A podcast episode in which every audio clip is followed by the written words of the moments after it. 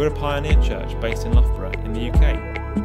Our mission is to make disciples to establish heaven on earth. So yeah, we, we kicked off our new series on, on faith and hope um, last week, and Joe gave us a fantastic intro, introductory talk, really, of exploring what these two big Goliath words mean, and sort of maybe giving us more questions than answers, which is a good thing, I think. It left me with a lot to chew on. Um, and this week, we're sort of delving into hope a little bit more, and hope as expectation, as it says up there. And yeah, hope is one of those words, isn't it, that um, as a Christian and in Christian life, it's just everywhere, isn't it? It's in songs, it's in scripture, it's It's a word we use a lot in, like, just every day. It's a word we use to pray. Um, we write hope, a shed load. We, um, we name our kids hope. I've not spotted any of our hopes today. Have we got yes? Have we got, oh, yes. Oh, and Rustelle, give me your hand in the air. Yes, hope. We got two hopes in the room. Um... But what does it mean? Like, what does this word hope mean? And it's, it is, to be honest, it is a bit of a hard one to, like, give a, a super clear, concise definition. So I'm not going to bother, um, really. Like, it's, there's no point, is there? But I wonder if it's sort of, hope is a word that invokes feeling more than it does sort of, like, definition in our brain. It's, is it a noun? Is it a verb? Do we even care? Like, what is this word hope? How do we relate to this word hope? What does hope evoke in us, you? Like, what does that word even do to you? Does it stir something in your heart? Are there, like, memories, or are there dreams, or are there expectations, using that word up there, that come to mind when you think about the word hope?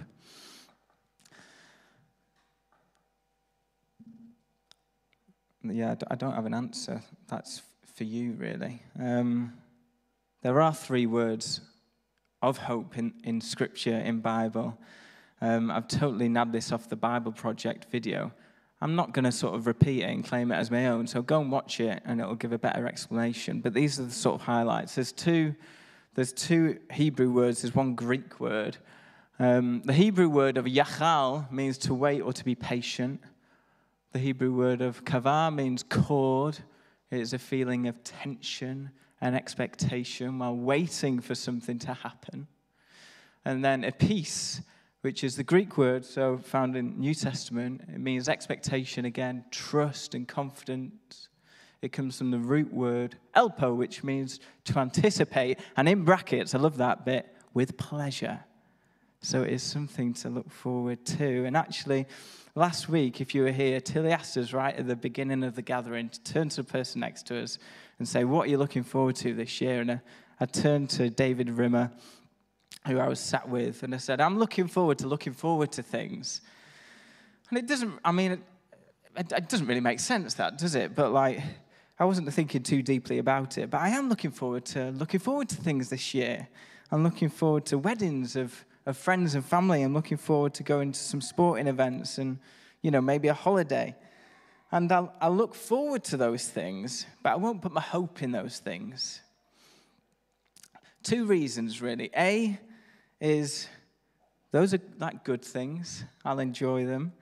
Um, but they won't give me true hope. They won't lead to true hope. They won't give me true life. They might be joyous occasions, Um, but there won't be true joy. And I guess the second reason as well is, like, they might not even be that enjoyable. I can't trust that they'll be great. Um, I hope they are. Well, maybe not hope. I'll look forward to them. I desire the, to them to be enjoyable.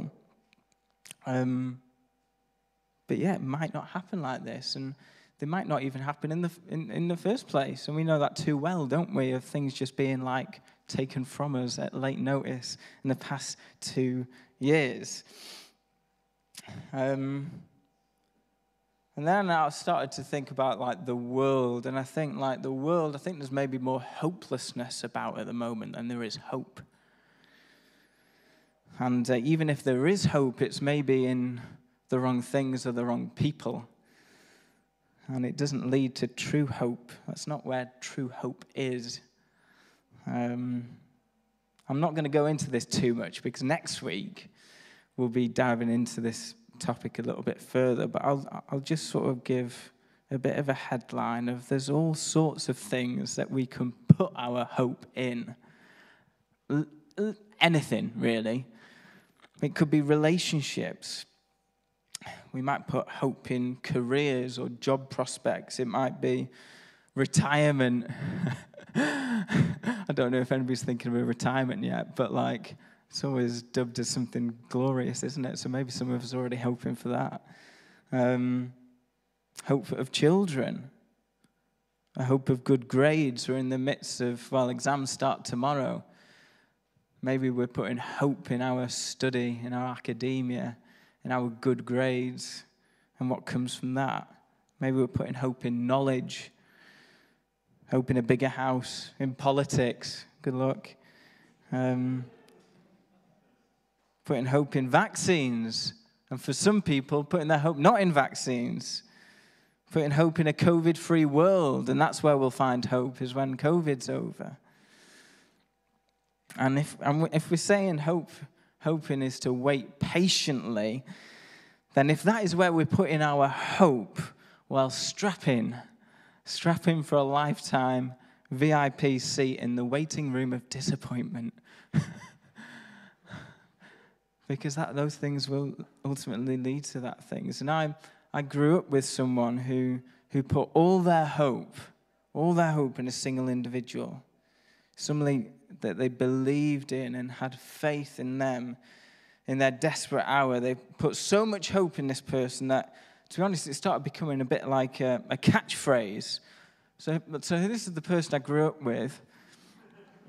Um, as a lad, I was a proper Star Wars fanboy. I've got no shame. I don't mind it now, to be honest. Um, and in preparing this talk, and having the word hope in my mind all the time, I just couldn't get the scene out of my head. And I was like, you know what? That might be inspiration from God, or it might be just, you know, my childhood memories coming back. But I'll use it anyway. And um, context, right? If you don't, if, hands up who doesn't recognize this scene and don't know what the heck I'm on about. Whoa, that's actually way more than I was expecting. All right, context is important here, everybody. Um, so if you don't know what's going on, this hologram figure is Princess Leia. God rest your soul. And um, she, she has recorded a message. Um, she's recorded a message, hoping, hoping, using that word, um, hoping it'll find its way to this old man here, Obi-Wan, Obi-Wan Kenobi, a name that he's not heard in a long time. And um, it's basically a distress message asking for help from Obi-Wan Kenobi, all right? And this line of Obi-Wan Kenobi, help me, Obi-Wan Kenobi, you are my only hope. It's sent to Obi-Wan. All of her hope is in Obi-Wan Kenobi. All the hope that she has left, she's just getting captured by the Empire. She didn't know it yet, but her home planet's going to get destroyed by the Death Star. Nightmare. So all of her hope, anything that she's got left within her, she sent it and put in her hope in Obi-Wan. She's not sent this message to a load of people across the galaxy. She sent it to one person that she knows who might be able to help her, that she hopes will save her in a desperate hour. She's put all of her hope eggs in the hope basket of Obi-Wan Kenobi. And um, it's it's a ridiculous comparison. I know that, it is daft, but uh, it's an example of what happens when we put our hope in people or things that just aren't fit, the, fit for the job. Obi-Wan Kenobi can't be that hope for her. He even says it himself. He's like, I'm getting too old for this sort of thing. Even him's like, I'm not cut up for this anymore. That's why he ropes in, young Luke Skywalker with him, and the rest is history. But what is, what's my point here?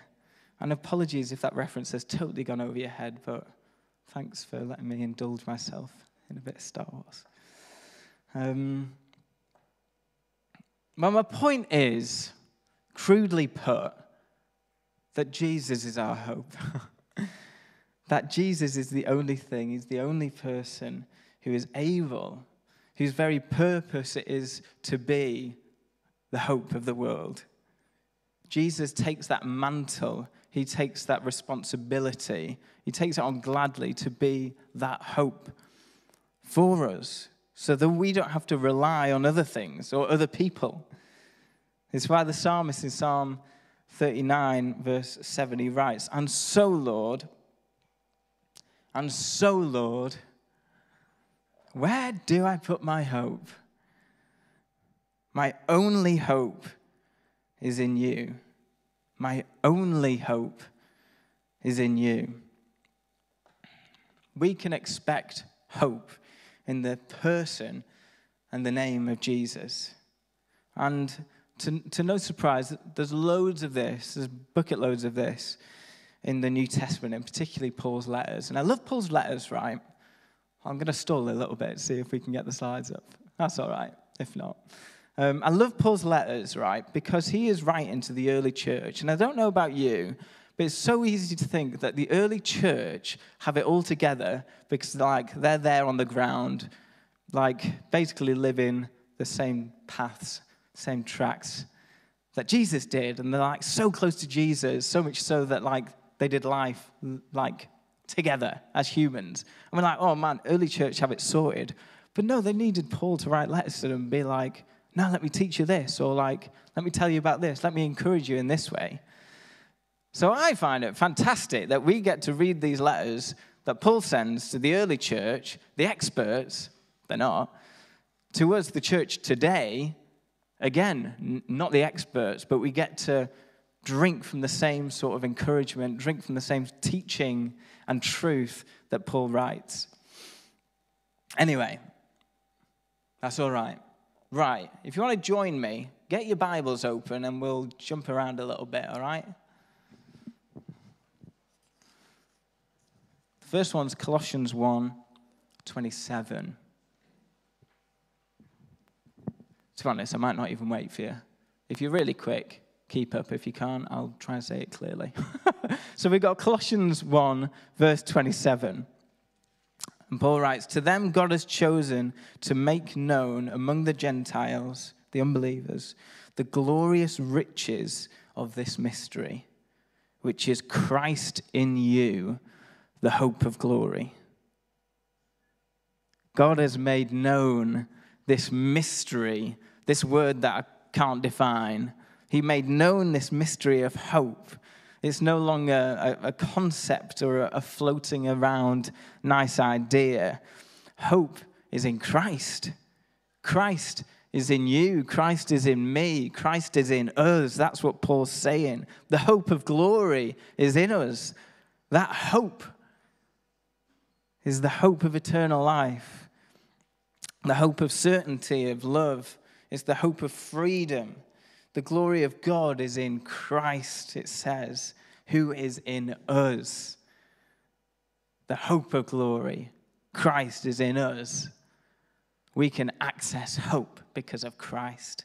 Romans fifteen, verse thirteen says, "May the God of hope fill you with all joy and peace as you trust in him, so that you may overflow with hope by the power of the Holy Spirit."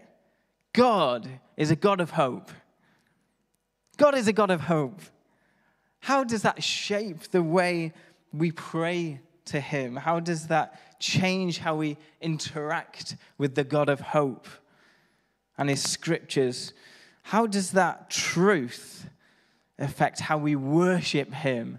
I think it looked a little bit like what happened before. We worship in a way that we know that you, God, are a God of hope. When we are filled with joy and peace by the God of hope, it's then no surprise we overflow with that hope so that others experience and see God. They get to see God, the God that we follow, the God that we trust and love, the God that we serve is a God of hope. Um, First Peter one verse three says, "Praise be to the God and Father of our Lord Jesus Christ. In his great mercy, he has given us new birth into a living hope through the resurrection of Jesus Christ. Sorry, the resurrection of Jesus Christ from the dead. He has given us a new birth. Our old lives have died, and we are made new through Jesus." That's what happens when we say yes to Jesus. That's what happens when we say, actually, God, I, tr- I actually I actually trust who you say you are. Oh, lovely stuff. Thank you, guys. And he invites us into new life. He's saying, you don't have to follow the old ways. Come into the new life with me. We've got baptisms coming up in a few weeks. That is baptisms in a nutshell. If you've not been baptized, but you're like, yeah, I believe all that sort of stuff. I want to turn away from that life and go into the new life. I'd love to chat to you afterwards. Our new life brings us into a living hope. It's amazing, isn't it? This type of hope isn't something we have to try and sort of like pull out of the passages of Scripture and to be like, oh, where the heck is the hope in this thing? Like, where is it? We don't have to conjure it up like some sort of special potion and some special moments. Our hope is living. It's a living hope. It's active rather than dormant. Hope is alive because Jesus is alive. Hope is alive because Jesus is alive. I mean, do, you, do, we, do we understand that? Do we understand that our hope is alive? The resurrection of Jesus means our hope in him is totally trustworthy because of what he did on the cross and how he defeated death. Our hope, we can hope in Jesus because of that act that he did for us. Um, First Timothy one verse one. This is Paul starting his letter. Paul, an apostle of Christ Jesus, by the command of God, our Savior, and of Christ Jesus, our hope. This is right at the start of this letter. First Timothy one verse one. Fun to say. His first line to Timothy, and he's making sure he's giving all the glory to God first and foremost before writing anything else. But also he's identifying himself, a bit like his signature, you know, like this letter's from Paul. He's identifying himself as an apostle of Christ Jesus, our hope. Our hope. Not Paul from Tarsus, not Paul the tent maker. He's received that new life that I was talking about into that living hope. So his identity is now under that. He gets to say, Paul, an apostle of Christ Jesus, our hope. Christ Jesus being our hope. So it's not Luke Sadler born in Wales. It's not Luke Sadler, student worker at Open Heaven Church. But it's Luke Sadler, a disciple of Christ Jesus, who is our hope. That's just a few. I could have picked more, but thank God, like genuinely thank God, that we don't have to depend on ourselves for being that hope we desperately need. There's a stack load of stuff, isn't there, about sort of um, self-help and, and self-care. Some of it, I'm sure, is fantastic, but for me personally, I know I can't put that hope in myself. I can't hope in myself and my humanness. I need the help. I need to hope in a person of hope, who is hope, of someone who is above me, who is stronger than me, who I know, who I can depend on, who is consistent, that is different to me. Jesus Christ is that hope for me. And this, this type of hope, when we have it in Jesus, it doesn't, it doesn't stay hidden in us. It's more, it's, it's more than just like an assurance. It's more than a sense of security or, or comfort and a nice thing to be like, oh yeah, I've got hope in my life. It demands sort of more of us. Again, Paul this time writing to the church of Ephesus in Ephesians four verse four, he writes, for there is one body and one spirit, just as, just as you have been called to one glorious hope for the future. There is one Lord, one faith, one baptism, that's your second reminder, one God and Father of all, who is over all, in all, and living through all. Paul here, he, he's linking our hope with our calling. The body that he's referring to, that's his united church, capital C, church of the world. This is the calling from God to be in relationship with him and to live in kingdom life. Hope is a factor that unites us into that one body. And our calling that Paul is linking here of, of hope for the future is taking off pessimism, of cynicism, of despair, and it's taking on, it's, it's turning to confidence, to brightness, to optimism, to have a, a positive, optimistic life filled with endless possibilities because of the unique hope that we receive and we can expect in life here now, but also beyond the grave as well. We have been given this hope. It's a gift for us through the person of Jesus. So God, help us not have heavy hearts, to have hardened heart, but soften our hearts to receive your hope again. Soften our hearts to receive the gift of hope again. Um, over the Christmas break, I can't remember which date it was now, but Desmond Tutu passed away, didn't he? But, and I came across one of his quotes, and he said, hope is being able to see that there is light despite all of the darkness. Hope is being able to see that there is light despite all of the darkness. And with Christmas just gone, we know that Jesus, he is the light of the world. He is that ultimate light. He is that ultimate hope of the world. Not the world just of the Christmas story, but our world now. What we can touch and see around us, that light is for our world now. So our hope then should not be some sort of fleeting, wishy-washy dreams based on sentimentality, but the solid realities of God and his word and what Scripture says. Our hope flows from Jesus, who himself is hope. And therefore, no darkness, no amount of hopelessness around us will ever distinguish our fight for light and hope. Hope is our response to his work in us, expressed through trust and patience and endurance and, and that eagerness to continue. It requires time. Hoping in Jesus requires time. And that word patience, it requires faith. Again, that word faith. And it requires the body, the church of Christ. It requires one another. I can't do this hoping alone, guys. I hope you can't either. Hope motivates us to move in a certain direction and do certain things. A hopeful direction and hopeful things.